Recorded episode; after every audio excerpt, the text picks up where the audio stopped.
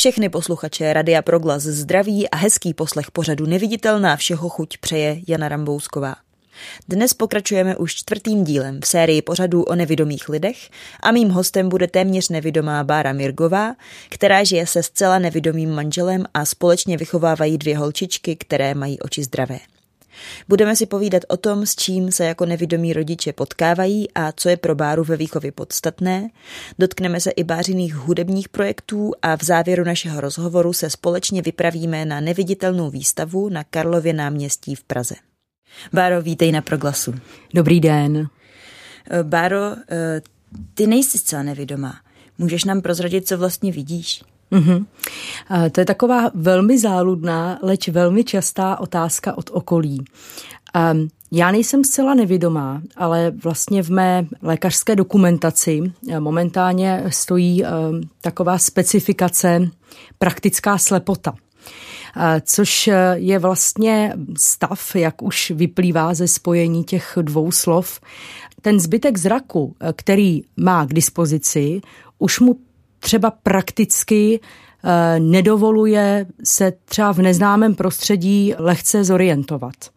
Někdy uh, diagnozu praktickou slepotu mají lidé, kteří třeba opravdu mají uh, pouze světlocit nebo vidí jenom stíny. Jo. Mhm. Což já třeba nemám. Já ještě vlastně opravdu jakýs taký zbytek zraku mám, hlavně teda na blízko a ve svém známém prostředí vidím barvy, vidím konkrétní věci, někdy i na větší dálku, zvláště samozřejmě teda velké předměty a třeba výrazné billboardy a podobně. To jsou pak právě takové ty praktické věci, e, které se dají využít i třeba při orientaci. Ale e, mám problém za různých nepříznivých podmínek. Tak například za nepříznivého počasí pro mne. Tak to je buď e, velmi ostré slunce, nebo naopak už velké šero až téměř tma. Pro mě ideální stav je tak zhruba, jak je teď venku, a posluchači netuší, tak já řeknu v podstatě zamračeno, zataženo, jo, pod mrakem, takzvaně mm. lidově řečeno. Tak to je pro mě ideální stav, protože vlastně ty světelné podmínky, které jsou venku nastaveny, tak jsou vlastně jednolité. Jo, že není třeba eh, přechod ze stínu na sluníčko a podobně. Tak teď jsem vlastně zmínila další věc, to jsou ty rychlé přechody právě eh, ze světla do tmy, anebo třeba opravdu z venkovního prostředí do nějakého interiéru. Takže eh, to je taky samozřejmě trvá déle, zase lidově řečeno, než se rozkoukám. No a pak takové ty nepříliš velké kontrasty. To znamená šedivý sloup proti šedivému chodníku. Jak jsme se třeba spolu bavili, eh, schody dolů. Nebo přemýšlím teď ještě něco takového. Obrubníky. Obrubníky, ano, taky, taky. Jo, zase třeba nahoru větší šance, že to uvidím, dolů už celkem šance malá ale myslím si pořád, že ten zbytek toho zraku je ještě jako by natolik velký, že mě skutečně eh, v mnoha činnostech eh, mého života a v mnoha oblastech opravdu ten život eh, ještě hodně usnadňuje. Mm-hmm. Vidíš třeba obličeje ostatních lidí? Můžeš nějakým způsobem odhadnout, jak se tváří i za pomocí svého zraku? To bohužel ne. Já vidím obličej, vidím, když bych měla teď třeba říct, jak vidím tebe, mm-hmm. a jenom aby posluchači věděli, teď sedíme vlastně naproti sobě, kolik to může být?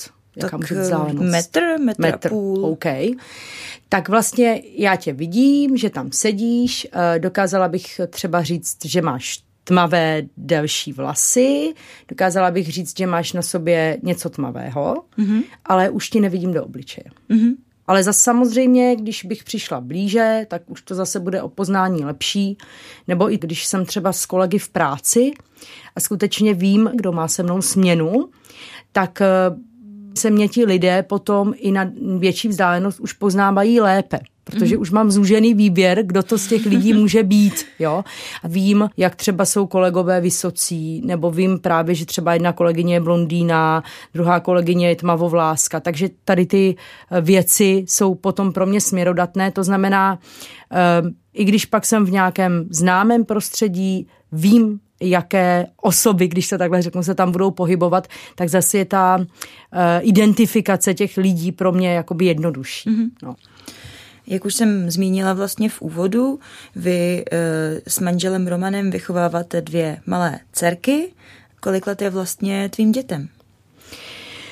No tak ta starší Aneška tam měla sedm, teďka vlastně nastoupila do druhé třídy a Maruška měla v létě, oni jsou obě dvě v létě, takže tam měla pět let. Oni mm-hmm. jsou mhm. vlastně one celé dva roky. Mm-hmm. Jak vypadá třeba váš běžný den? Můžeš posluchačům popsat? No, tak to záleží, jestli eh, jsem v práci já, nebo je v práci můj muž, protože manžel pracuje jako masér a já teda pracuji jako průvodkyně tady v Praze na Karlově náměstí na neviditelné výstavě, Oba dva s manželem máme takovou v podstatě nešťastnou pracovní dobu, protože oba dva děláme do 8 do večera. Mm. Takže my se musíme točit. To znamená, když manžel má dopolední směnu nebo eventuálně volno, tak já mohu být v práci a naopak, když on je v práci, tak já jsem doma. Ale nedá se nic dělat, zkrátka ta situace je taková, jaká je. Ta naše e, pracovní doba je zkrátka přizpůsobená tomu, co děláme takže, jak si říkám, já nedá se svítit. Ráno Většinou teda vodím děti uh, já, někdy manžel jde s dcerkou ráno do školky, někdy samozřejmě i s dcerou do školy, prostě záleží. No a pak právě je to na tom, kdo je kdy doma. Když jsem já v práci, tak samozřejmě manžel děti vyzvedává a zbytek vlastně dnes je, je s nimi on. Mm-hmm. No, e, já vlastně jsem vás poznala před rokem a půl jako rodinu a starší Aneška je teda neuvěřitelně živé dítě. Tak ano. jsem se tě chtěla zeptat, co je pro tebe ve výchově důležité? No, eh, musím říct, že teda ta, ta živost je samozřejmě pořád na místě, ale přece jenom už tam registruju takové to zmoudření, myslím si, že i právě vlivem teda té školní docházky. No, eh, asi je pro mě důležité úplně to, co pro všechny rodiče. To znamená mít eh, respekt nějaké míře u dětí, úctu. Hodně se snažím dbát na takovou tu um, prostě slušnost, aby skutečně děti byly jako slušně vychovány. I když samozřejmě se člověk s tím nástupem školní eh, a školkové docházky začíná setkávat s různými um, nezrovna příznivými vlivy, třeba i hmm. okolí, spolužáků a podobně, tak se snažím dbát i na nějaké vyjadřovací schopnosti. Hodně si zpíváme, hodně si povídáme, ale je pravda, že je tam trošku třenice právě asi vzhledem k tomu našemu handicapu, že člověk skutečně musí být hodně obezřetný. A že bohužel takovým eh, jedním velkým úskalím je to, že ne vždycky všechno bez té zrakové kontroly jde uhlídat. Jo? To znamená, že e, občas se stane, že třeba něco člověk nepostřehne a víme všichni, jak jsou děti v tomhle návykové. Když prostě jednou, dvakrát něco neodhalíte, neupozorníte, tak děti už to pak berou jako automatiku, že si to teda vlastně můžou dovolit. Mm-hmm. Jo. A co třeba? Můžeš uvést příklad? Můžu, určitě. E, dělání různých obličejů, pochytávání se, nebo i občas holky se pošťuchujou. Třeba není to nic velkého, ale já nevím, jedna veme pastelku ruku a, a píchne druhou do břicha, druhá to udělá té druhé. A to už jsou třeba takový jako jemný niance, co člověk prostě ne vždycky uhlídá. Mm-hmm. Jo. Ale to bohužel prostě hold jako tak je. To se prostě nedá nic dělat. No. Mm. Přišli jste třeba na nějakou vychytávku, která vám pomohla, když byly holky menší? Já se přiznám, že já jsem vlastně nevyužívala nic z toho, co většina opravdu nevědomých eh, využívá. To znamená, teď mám konkrétně na mysli třeba označit dítě nějakým zvukem, mm-hmm. jo? že často třeba dětem dávají na boty třeba rolničky mm-hmm. nebo asi je pravda, že jsem třeba já zase vzhledem k těm zbytkům zraku, tak jsem třeba holky, když jsem viděla, že budeme někde, kde bude větší koncentrace lidí nebo tak, tak jsem je uh, právě třeba oblékla do něčeho výrazného, jo, do výrazných mm. barev, abych to, abych to věděla. Protože zase je fakt, že když byly holky menší, tak v podstatě uh, já, když jsem jim byla těsně za zády, opravdu na, na tu svoji vzdálenost, kdy jsem je dokázala registrovat, tak v podstatě jsem věděla přesně, kde jsou. Mm-hmm. Jo. Takže když taky může se vám ztratit i dítě, když dobře vidíte, že jo, někde v davu prostě na nějaké třeba akci větší nebo tak, ale myslím si, že tohle jsem vždycky jako dokázala tak nějak uhlídat. No, ale mm, když Aneška měla rok, tak jsme vlastně měli to štěstí, že od jedné mojí kamarádky známá, hledala v té době práci mm-hmm. A my jsme ji vlastně zaměstnali jako naši asistentku. Takže vlastně od Anešina zřejmě roku, teď přemýšlím roku a půl, mm-hmm. asi tak to bude, tak k nám vlastně eh, docházela a ještě pořád eh, dochází naše paní asistentka Veronika, mm-hmm. která vlastně mě pomohla opravdu v tom, co bylo potřeba. Ať už třeba někam doprovod k lékaři s dítětem, nebo třeba i se mnou, nebo vyřídit nějaké věci třeba na úřadech, nebo s úklidem, nebo s nákupy, nebo se zařizováním nějakých drobných obchůzek, anebo zkrátka i třeba kolikrát si vzala Anešku, nebo pak i později Marušku a šla třeba s holkama na hodinku ven, takže to bych chtěla vyzdvihnout, že nejenom, že je naše jako paní asistentka, to už snad ani tak nikdo dneska neberem, ale je to prostě holek teta a máme se rádi jako lidsky a ta lidská vlastně zpřízněnost, spojitost, nebo to, že to vlastně funguje, tak to je prostě k nezaplacení. No. Mhm. A kromě Veroniky využili jste někdy nějaké pomoci dobrovolníků nebo něčeho takového? To spíš teďka vlastně už později, protože vlastně tady v Praze dobrovolnická organizace, asi můžu jmenovat, že jo, okamžik, tak mm-hmm. oni mají velmi pěkný program právě pro rodiče, nevidomé rodiče, mm-hmm. co mají vidící děti. Je to vlastně pomoc s přípravou do školy a pak eh, při školní docházce. Ta, ta služba je od, pro děti od 5 do 15 let mm-hmm. a je to vlastně tak, že k vám chodí buď jednou nebo dvakrát v týdnu, záleží, jak se dohodnete, jak je to taky z časových důvodů možný. Většinou to dělají slečny mladé studentky, které chtějí takto pomoct a v podstatě s tím dítětem dělají všechno to, co vy nemůžete. Mm-hmm. Jo? Ať už je to teda psaní úkolů nebo nějaká ta příprava, třeba i předškolní příprava na školu, různé malování, vyrábění, ale třeba jsme teďka měli perfektní eh, slečnu, asistentku, která prostě neměla ani problém třeba to víc Aneškou ven a já nevím, pinkat si s balónem. Jo? Takže hmm. opravdu záleží, jak to člověk využije. Rozhodně ta složka vzdělávací by tam pořád měla být zachována, ale tahle ta slečna opravdu byla tak skvělá, že fakt, fakt neměla problém prostě jít s Aneškou na hřiště a hrát na honěnou nebo prostě cokoliv. Takže no. i může to být takové spontánní, že Určitě. prostě se zařadí normálně do chodu domácnosti ano, ano, ano. a dělají zrovna, co je potřeba. Co je ať potřeba. Už je to potřeba hry, tak. potřeba nějaké fyzické jo, aktivity přesně nebo, tak. nebo mm-hmm. pomoc se se školními mm-hmm. úkoly mm-hmm. a tak dále. Mm-hmm. Ano, určitě. Uh, ty jsi také hudebnice a zpíváš. Vystudovala jsi klasický zpěv. Klasický zpěv jsem vystudovala, ano. Mm-hmm. Ale eh, pravda je, že jsem ho pouze vystudovala, příliš se mu nevěnuji, tomu klasickému zpěvu, když to berem opravdu v tom klasickém smyslu slova. Mm-hmm. Ale zpěvu se obecně věnuješ, tak ano. jaké styly máš ráda? Eh, no, uh, šanzon, jazz, pak různé jako etno, etno hudbu, mm-hmm asi je to i díky vlastně tomu, že přece jenom se věnují dost jako specifickému žánru, nebo se věnujeme s mými kolegyněmi. A vlastně zpíváme a kapela, jsme a kapela trio mm-hmm. ženské. Už příští rok oslavíme 20 leté výročí. Tak to je krásné. To je krásný, až neuvěřitelný a vlastně zpíváme převážně hebrejské písně. A i v Lalínu, i v Jidiš ale převažují ty hebrejské. Ale nejen zabýváme se i e, tvorbou současných autorů, úpravy různých převážně lidových písní, jsem tam nějaký spirituál, vlastní tvorba, No, ale převažují skutečně ty hebrejské písně. No. Z toho důvodu samozřejmě je to takové jako velmi okrajové, takže právě zpíváme i na dost specifických akcích, ať už jsou to židovské festivaly, různé pětní akce, pokládání štolprštajnů a podobně, takže opravdu není to na, na uživení se, mm-hmm. ale je to pěkný a příjemný přivídělek. Mm-hmm. A hlavně nás to baví, což i když jsme teď maminky všechny na plný úvazek, přece jenom to zkoušení není uh, tak intenzivní, jak by jsme chtěli a jak by mohlo být, ale to zkrátka z časových důvodů nejde, protože uh, kolegyně vlastně ta, ta sopranistka, naše Maruška, tak ta je paní učitelka v mateřské školce.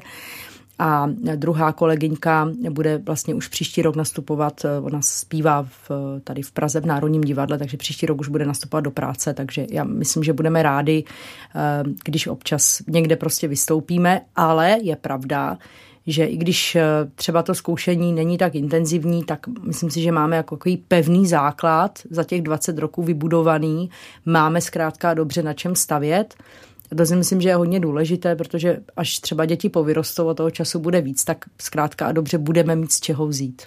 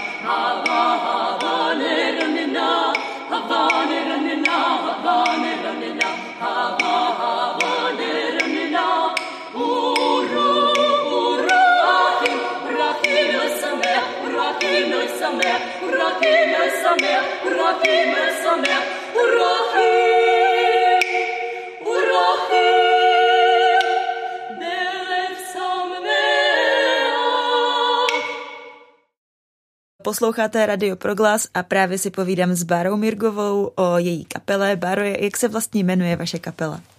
Eh, je to vlastně naše trio, takže to máme i v názvu. Jmenujeme se Makabara Trio. Eh, vlastně je to složenina našich tří eh, křestních jmen. Přičemž teda naše sopranistka, jak jsem říkala, se jmenuje Marie, eh, naše druhá sopranistka Kateřina a já jsem teda Bára. Vzniklo to tak, že vlastně když jsme začínali zpívat, to bylo ještě na konzervatoři, nás vlastně dala dohromady paní profesorka Marie Kozáková, u které jsme tenkrát všechny tři studovali zpěv. A jí prostě tak nějak napadlo, že eh, bychom si mohli zrovna my tři eh, zkusit spolu zaspívat. A v podstatě to byl takový začátek všeho, protože nám tenkrát našla moc pěkné kusy. Mm-hmm. Já teď přemýšlím, jestli to byl pan Šesták, ale mám pocit, že ano. Byly to dvě písně v jeho úpravě pro tři ženské hlasy a klavírní doprovod. A tenkrát vlastně e, se dělaly u nás nahrávky do soutěže, která probíhá každoročně ve Spojených státech. Teď ten název je hrozně dlouhý, nechtějte ho po mně, zkrátka a dobře je to eh, prostě soutěž handicapovaných umělců, mm. celosvětová. A na základě vlastně těch zaslaných přímo videonahrávek, uh, oni nás vybrali jako jedny ze čtyř vítězů. Takže my jsme vlastně potom byli v roce 2007 ve Spojených státech, kde jsme vlastně absolvovali jedna, která ten slavnostní koncert právě k příležitosti toho vítězství v této soutěži. A potom jsme tam ještě objížděli krajany a zpívali jsme krajanů. Tak to bylo takový moc, moc jako milý a pěkný. Myslím si, že týden jsme tam strávili. Takže jste měli takovou koncertní šňůru takovou jako v podstatě koncertní šňůru, neformální. ale neformální mhm. víceméně, mm-hmm. ale jako pozitivní právě v tom byl ten fakt, že nás to tak jako motivovalo a nakoplo. Řekli jsme si, že ano, že teda chceme spolu zpívat, i když už jsme v té době zpívali spolu tři roky, ale že to teda chceme nějak zoficiálnit. A pak vlastně zase osud tomu chtěl, že jsme se úplnou náhodou dostali právě k tomu materiálu přímo teda těch hebrejských písní. A to nás tak oslovilo, dostali jsme se k, přímo řekla bych, eh, studnici eh, úprav právě do trojhlasu.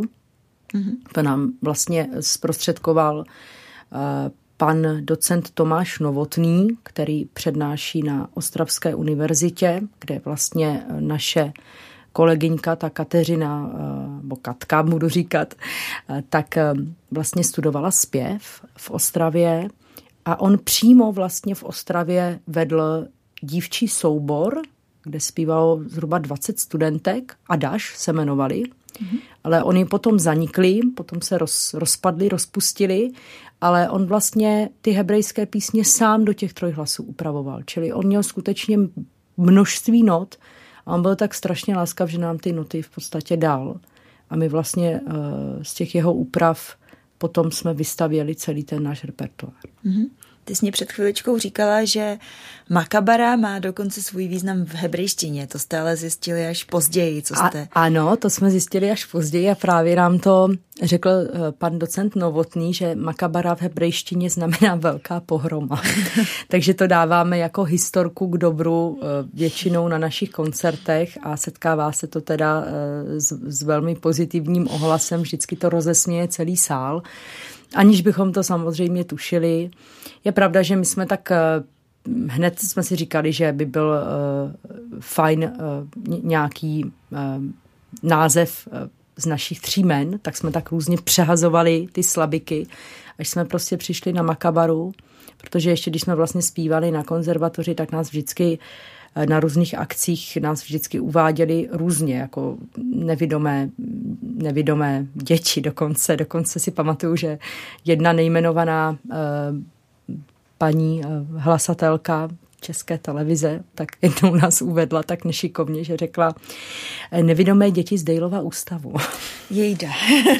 a tak to jsme si řekli teda a dost, tak takhle už to nebude, tak jsme zkrátka a dobře se, se pojmenovali a myslím, že to je pěkný a i celkem zapamatovatelný název. Takže z Dejlovy konzervatoře by měla říct. Z Dejlovy konzervatoře. Dneska mm-hmm. už mhm. dokonce Dejlova konzervatoř ani není uh, přímo konzervatoř pro zrakově postižené, jako tomu bylo v dřívějších letech.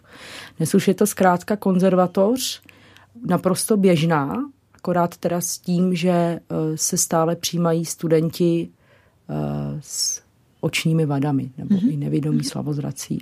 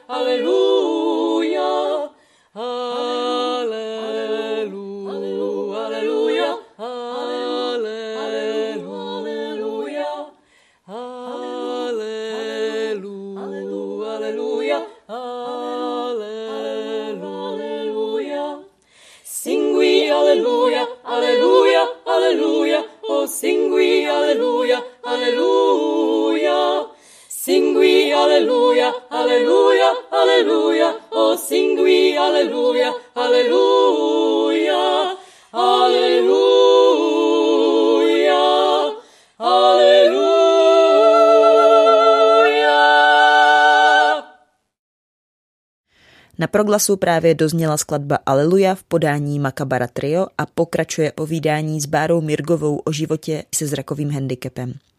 Za poskytnutí nahrávek děkujeme televizi Noe. Teď už konečně k tvé práci. Ty pracuješ na neviditelné výstavě.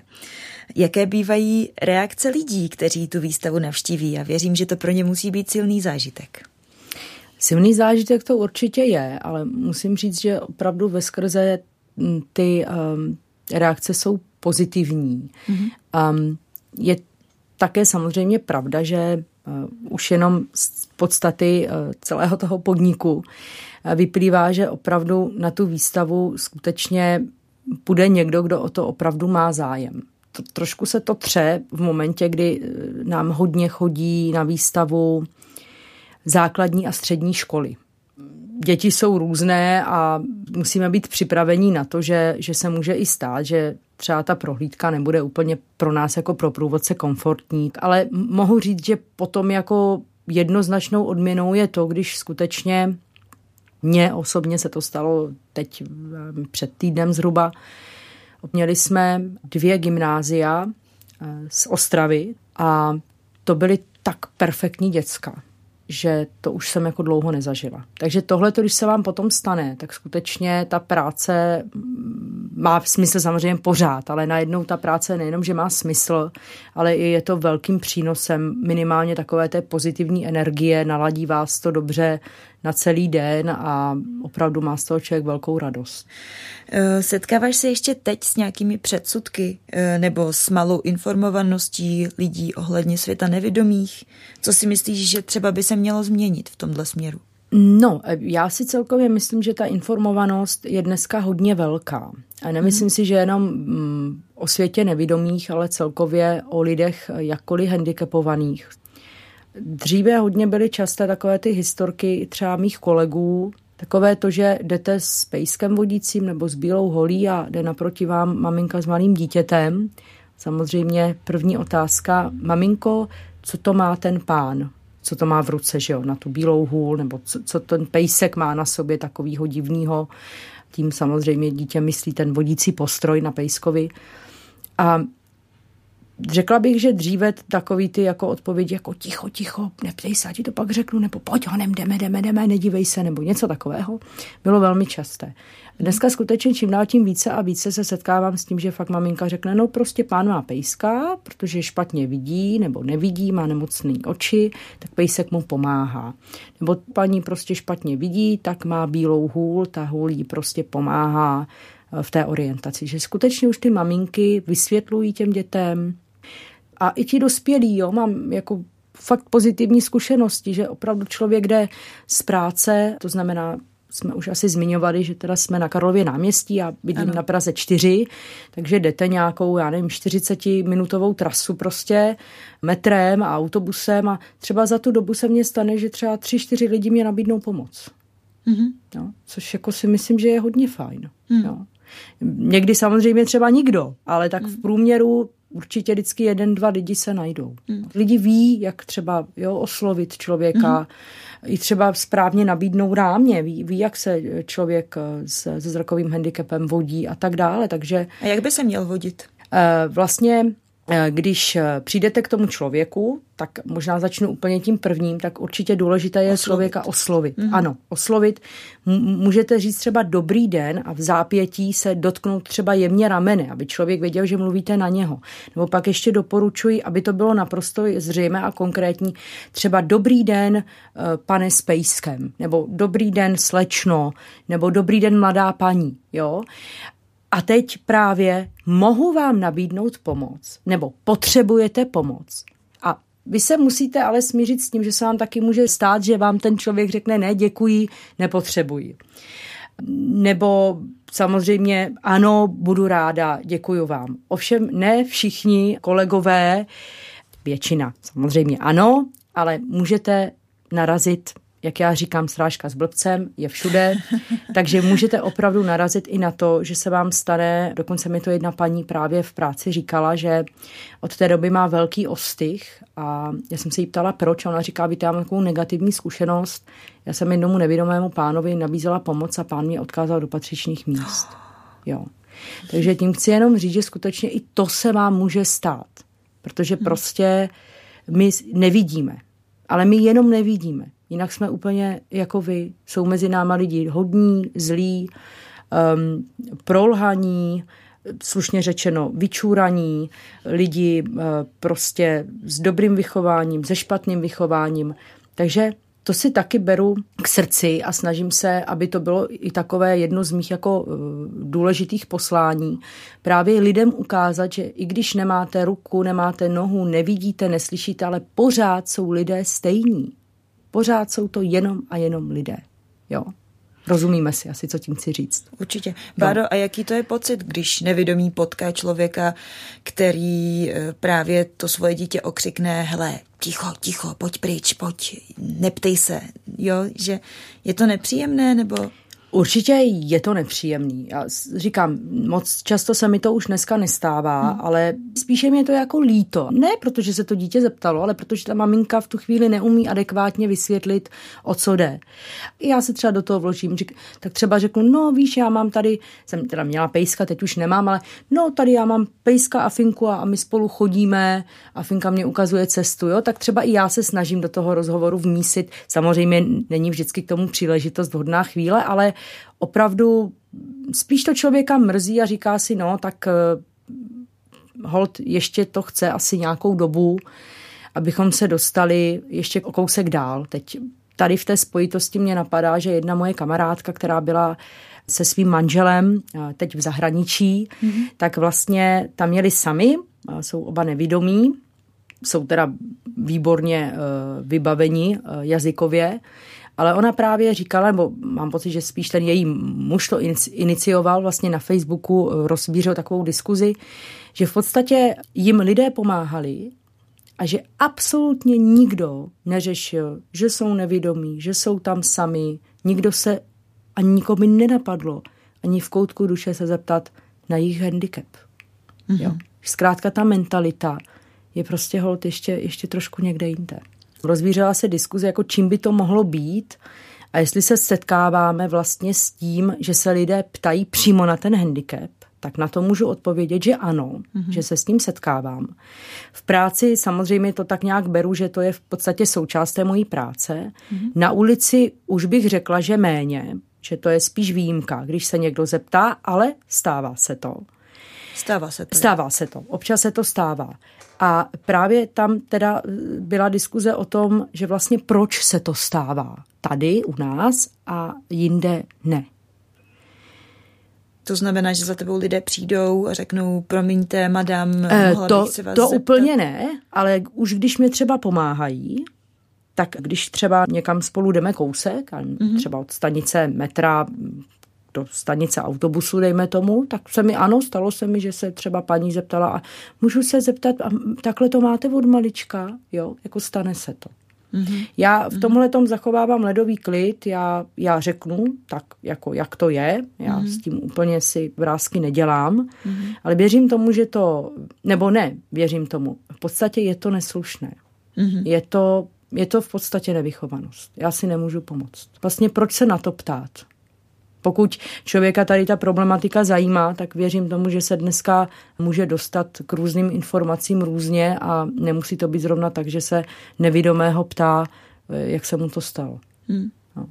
Tak moc děkuji, Báro, za první část rozhovoru a my se teď společně přesuneme na neviditelnou výstavu, kterou si budeme moci dohromady projít. Určitě.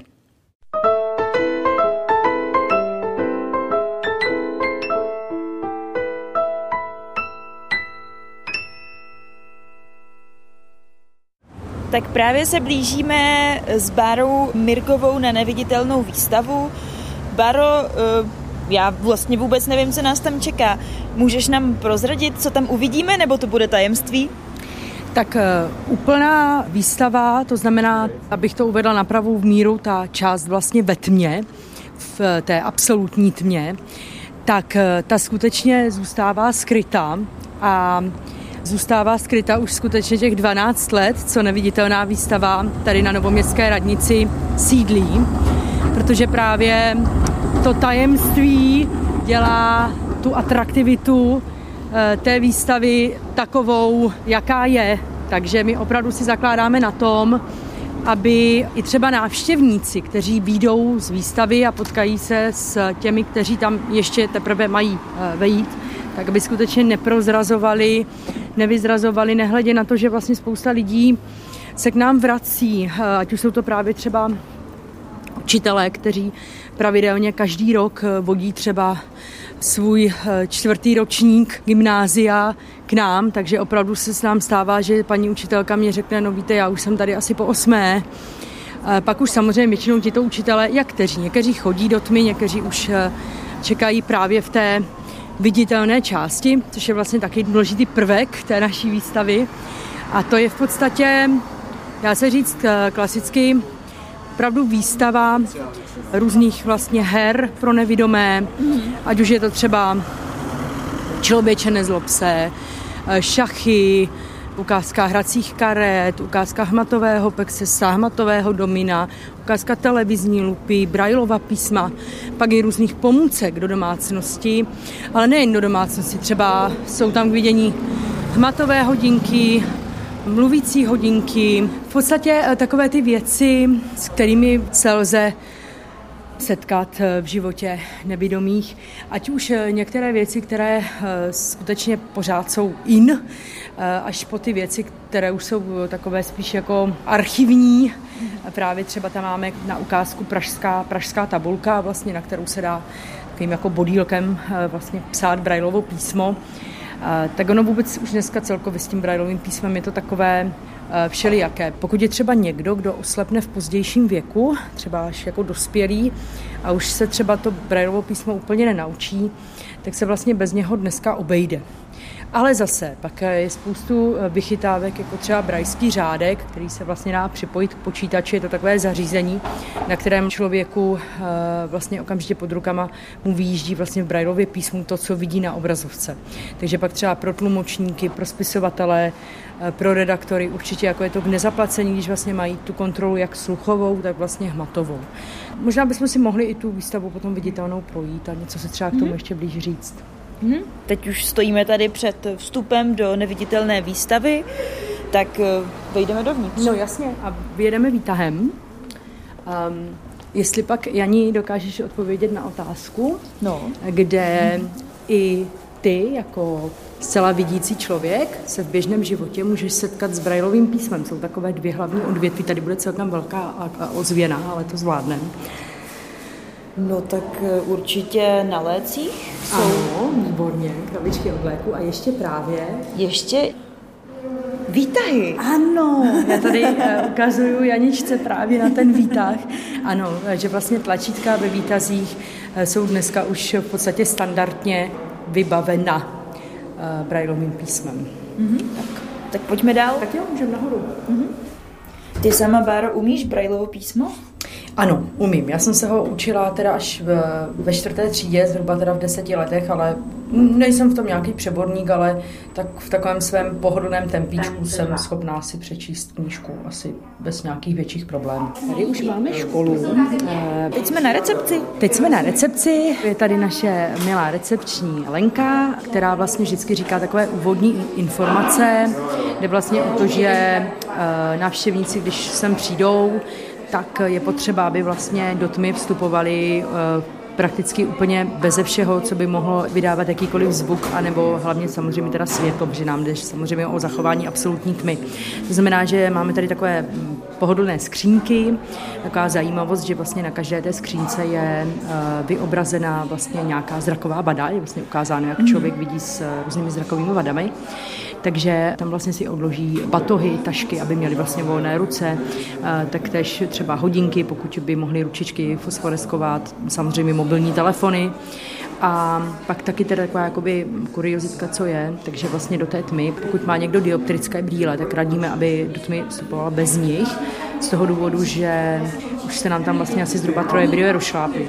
Jinak vlastně na té směně je nás tady vždycky víc, eh, minimálně čtyři, někdy i pět, někdy i šest průvodců, záleží, kolik je zrovna na ten den objednáno skupin. Jste jako průvodci rozdělení? Každý z vás třeba provází v jednotlivých sekcích, anebo všichni děláte všechno? Ne, ne, ne, je daný čas té prohlídky a vlastně daný určitý základ, který my eh, vlastně hostům představujeme. Samozřejmě každý eh, do toho vkládá něco svého osobitého, nějaké své osobité kouzlo, takže je víceméně zaručeno, že každý jeden průvodce přesně tak, to bude, to bude originální. Tak. Dobře, takže co nás teď čeká? Tak teď se tady možná seznámíme s naší recepční, až, až tady dopočítí, dopočítá. Kolik tak lidí průměrně vám tady projde pod rukama za den? Eh, no, je to tedy různé. Když jsou to takové silnější dny, je to okolo eh, mezi třeba 150 až 170, to jsou ale hodně silné dny. Taky samozřejmě jsou dny klidnější, například o prázdninách, kdy nechodí školní skupinky, tak jich třeba přijde jenom 50, no je to, je to různé. Mm-hmm. Asi v rozmezí mezi 20 až 200, bych řekla. A co člověk vlastně musí umět, nebo jaký musí být, aby tady mohl dělat průvodce? E, jako základní podmínka je, aby člověk byl buď to nevidomý, anebo byl tedy slabozraký, čili měl nějakou zrakovou vadu. E, to je teda jedna z podmínek hlavních. Potom to musí být empatický člověk, komunikativní, nejlépe pozitivní a e, prostě měl by umět předávat nějaké zkušenosti právě ze života nevidomých lidí. Mm-hmm. A jak dlouho obvykle tak trvá, než člověk projde tu neviditelnou výstavu? Trvá to 60 minut, ta základní prohlídka. Eh, rovnou taky můžu říct, že maximum nebo maximální počet osob ve skupině je 8. Mm-hmm. Pokud to není nějaká speciální prohlídka, například pohádkové prohlídky pro děti, tam jich jde jenom 6. Ale trvá to tedy 60 minut. Chtěli byste něco vidět nebo si chcete Díky moc. Tady teď vidím, že pan učitel dostal pásku přes oči a uh, zkouší se procházet uh, z holí. Ano, s bílou holí. Mhm. Máme tady vlastně ukázku bílých holí, jak vlastně těch e, orientačních, tak těch signálních. Ty signální hole primárně neslouží k té orientaci, jako přímo vlastně k tomu pomyslnému osahávání té cesty. I ty hole signální jsou kratší, tak tady tyto kratší signální hole buď nosí člověk, který eh, je veden vodícím pejskem, protože vlastně vodící pes, ač je to takové zajímavé, ale není znakem toho, že jste nevědomí. Jo? Znak nevědomého celosvětový je vlastně znak bílé hole. Takže i když mám vodícího pejska, tak je vlastně fajn, když ještě k tomu nosím tu eh, kratší orientační hůl signální. A to je právě i z toho důvodu, že když právě třeba pejsek mi zavede ke schodům, vlastně mi označí tu překážku tím, že v podstatě se před ní zastaví, tak eh, pokud teda vím o tom, že tam ty schody budou, pokud je to nějaká trasa, kterou běžně chodím, tak je to fajn, ale pokud je to třeba trasa, kterou úplně běžně nechodím a pejsek se mi někde zastaví a teď já si nejsem jíst, co vlastně přede mnou je, tak vlastně právě pomocí té hole já si vlastně dohledám přímo buď třeba ten první schod, nebo, nebo si jenom tak ujistím, že skutečně přede mnou je, já nevím, zítka, že už dál to nejde. Jo? A potom vlastně za zmínku stojí ještě hůl jedna a to je vlastně hůl, kterou používají hluchoslepí, tam vlastně slyšíme teďka ťukání těch holí, jak studenti zkouší tu chůzi. A to je vlastně hůl pro hluchoslepé a ta je vlastně ne bílá, ale červeno-bílá. Aha. Zároveň vlastně potom tady, když je trošku popojdeme, tak vlastně tam, tam v tom rohu je ukázka Lormovy abecedy, ano. což je vlastně abeceda právě pro komunikaci s hluchoslepými a je to vlastně systém uh, psaní vlastně do dlaně. Ano. Teď nás čeká taky setkání s průvodkyní této skupiny. Mm-hmm. Tereska tady teďka je v té viditelné části. V té viditelné části je vždycky jeden z nás. Občas je to i někdo, kdo vůbec nevidí, ale spíš je nás tady víc v té viditelné části, co máme aspoň třeba nějaký zbytek zraku. Tady teda Tereska, která je dneska tak nevidí vůbec, ale ona je prostě tak šikovná, že to vlastně vůbec nevadí.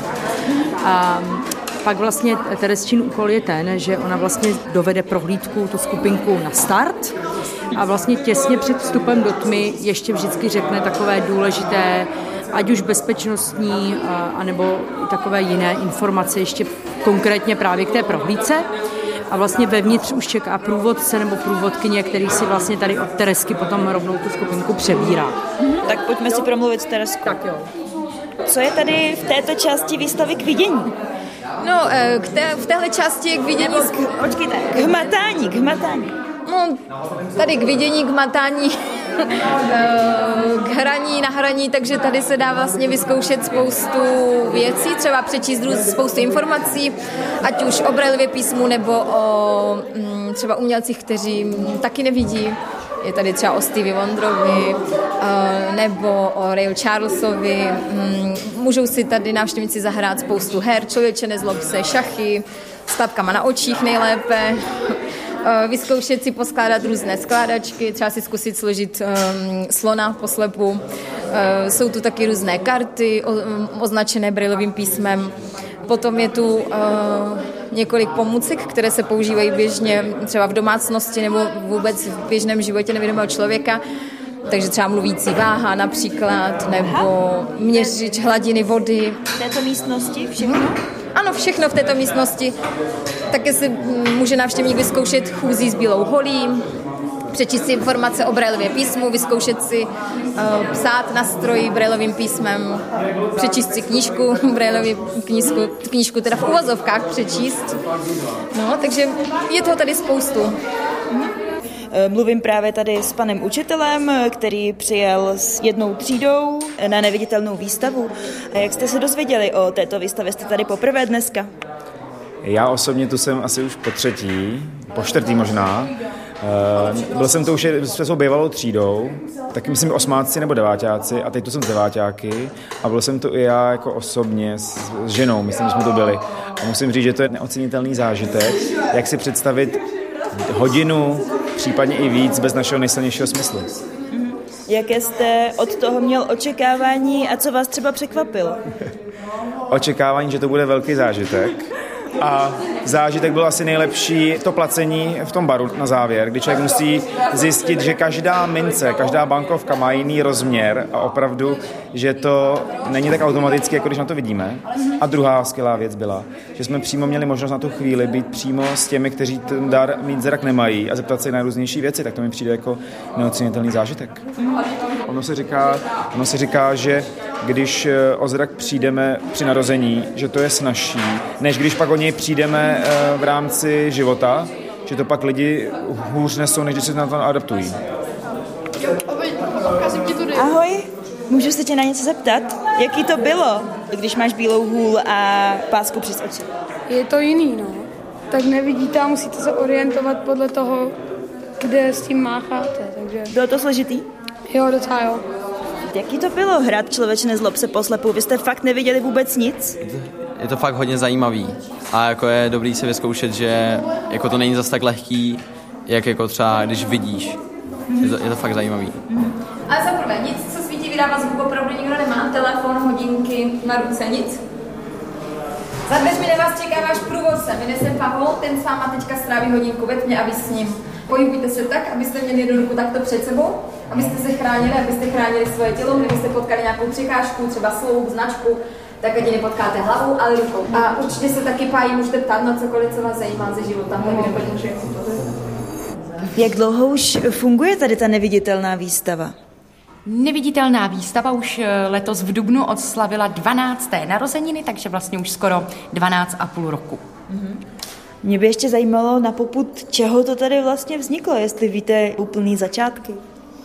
Ano, eh, tak začalo to už kdysi v Německu, v Berlíně, kdy vlastně žila rodina, byl to mladý manželský pár, manžel s manželkou a bohužel manžel tedy následkem eh, autonehody přišel o zrak.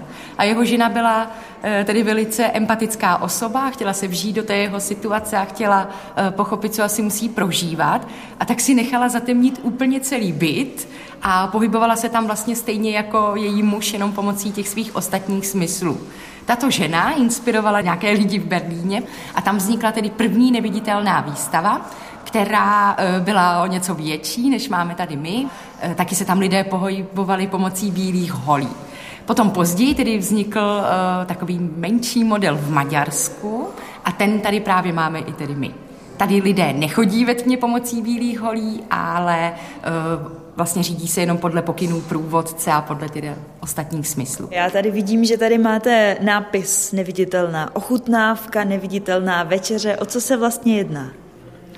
No tak jedná se vlastně o e, takový jakoby větší zážitek, e, je to neviditelná třeba ochutnávka pěti maďarských vín, to znamená, že si vás vlastně odvedeme do tmy, posadíme si vás ke stolu a vlastně je to taková řízená degustace, kde eh, ochutnáváte vína za pomocí vlastně smyslu, který vám zbyly, to znamená jenom čich a vlastně chuť mm-hmm. a více soustředíte vlastně na to, co vám podáváme. Samozřejmě jsou tam eh, s vámi průvodci, kteří vám to víno nalívají, vy sedíte u toho stolu a něco k vám i k tomu vínu poví. Eh, potom teda večeře, to je zase, že jdete na prohlídku, tam vlastně ta prohlídka slouží i k tomu, abyste ta skupinka, která je potom i posléze u toho stolu, tak aby se i mezi sebou seznámili, eh, takže si projdou tou tmou, vyjdou ven a pak si je vlastně ten průvodce, který s nima šel a i po zbytek večera s nima bude,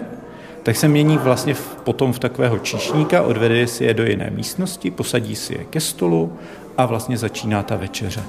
Jo? To znamená, že ty lidi když si objednávají tu večeři, tak si eh, nejprve vlastně objednají i to jídlo, takže oni vědí, co dostanou, ale musí se samozřejmě srovnat tak, aby eh, potom i ten eh, průvodce, který je vlastně jakoby číšník, aby věděl, kde kdo mu u stolu sedí, aby jim dal i správné jídlo.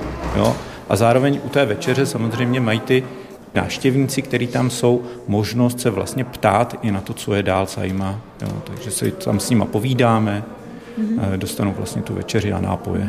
Stávají se třeba i situace, že upadne vidlička, není možné najít vidličku, něco takového? Tak, no, samozřejmě stávají se, tohle jsou běžné situace, stávají se i horší situace, kdy se někdo poleje. Co já si pamatuju, tak na začátku jednou jsme tady měli slečnu, která si polila teda komplet sukni vodou, No a co s tím, že jo? Tak se to udělalo tak, že se vlastně pošeptalo slečně, ať si sundá sukni, takže sundala sukni, dala se jí zástěra jenom, mm-hmm. seděla jenom v té zástěře, sukně se odnesla dozadu na topení, nechala se uschnout. Než odcházeli, tak se zase slečně přinesla suchá sukně, oblíkla se a věděla to vlastně jenom ona a její přítel, nikdo jiný. Vy tady ale máte také nějaký program pro malé děti. Můžete přiblížit, o co jde? Ano, máme ještě takzvané pohádkové prohlídky pro děti. Eh, vždycky říkáme, aby se děti tolik nebály, některé děti opravdu se bojí tmy, tak eh, jsme to pro ně trošku přizpůsobili. Ty pohádkové prohlídky se dělají většinou o víkendech a většinou chodí tedy děti eh, s rodiči. Taky je trošičku snížený ten počet. Normálně na klasickou prohlídku může jít až 8 osob, tady na pohádkovou prohlídku může jít jenom 6 osob tedy. No a děti chodí také do tmy, také jsou tam hodinu, ale potkávají tam takové různé pohádkové bytosti a je to prostě celé pohádkově laděné, nechci úplně prozrazovat, co tam všechno je tedy. A jelikož máme rádi děti, tak děláme i prohlídky pro školky.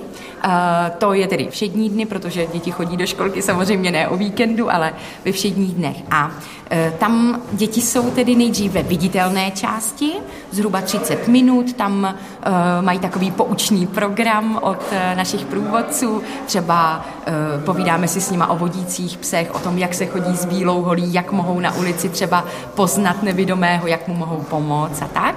A do tmy jdou potom jenom na 15 minut a opravdu jsme to pro ně přizpůsobili, že tam prostě jenom poznávají plišáky, povídáme si tam s nima.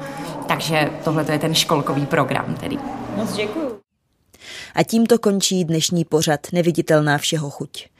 Věřím, že neviditelná výstava stojí za vidění pro každého, koho by zajímalo, jaké to je být v kůži nevidomého. A pokud byste chtěli podpořit také naše vysílání Radia Proglas, tak bližší informace naleznete na webových stránkách proglas.cz lomeno podpora. Od mikrofonu se loučí Jana Rambousková.